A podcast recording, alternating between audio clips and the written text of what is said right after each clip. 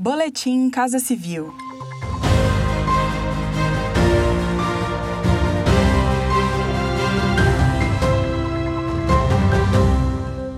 Acompanhe as principais ações do governo federal nesta quinta-feira, 29 de outubro. O combate às violações de direitos humanos e violência contra a mulher foi reforçado. Em mais uma medida de ampliação dos canais de denúncia, o governo federal lançou o Disque 100 e o Ligue 180 no WhatsApp.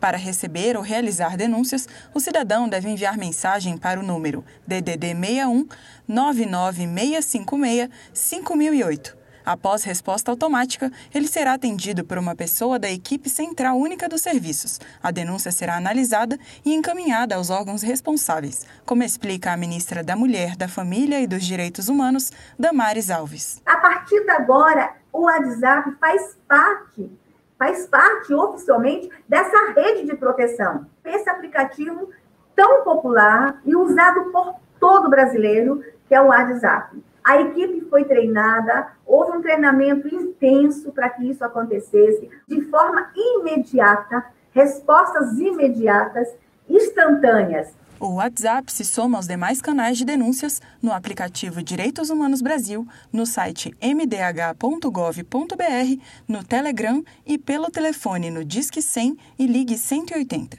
Todos os canais são gratuitos, anônimos e funcionam 24 horas por dia. Auxílio econômico e fôlego aos pequenos negócios.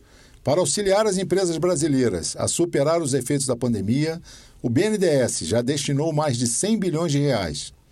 Esse valor foi destinado prioritariamente a micro, pequenas e médias empresas, que representam 96% das quase 260 mil empresas apoiadas.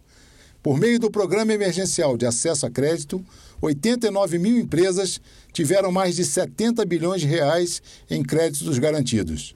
Além disso, outros 20 bilhões de reais foram repassados do Fundo PIS-PASEP para o FGTS.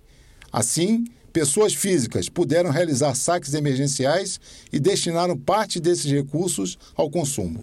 Acompanhe estas e outras ações do governo federal por meio dos canais de comunicação da Casa Civil da Presidência da República. Acesse casacivil.gov.br e siga também os perfis no Spotify, YouTube e Twitter. Este foi mais um boletim Casa Civil.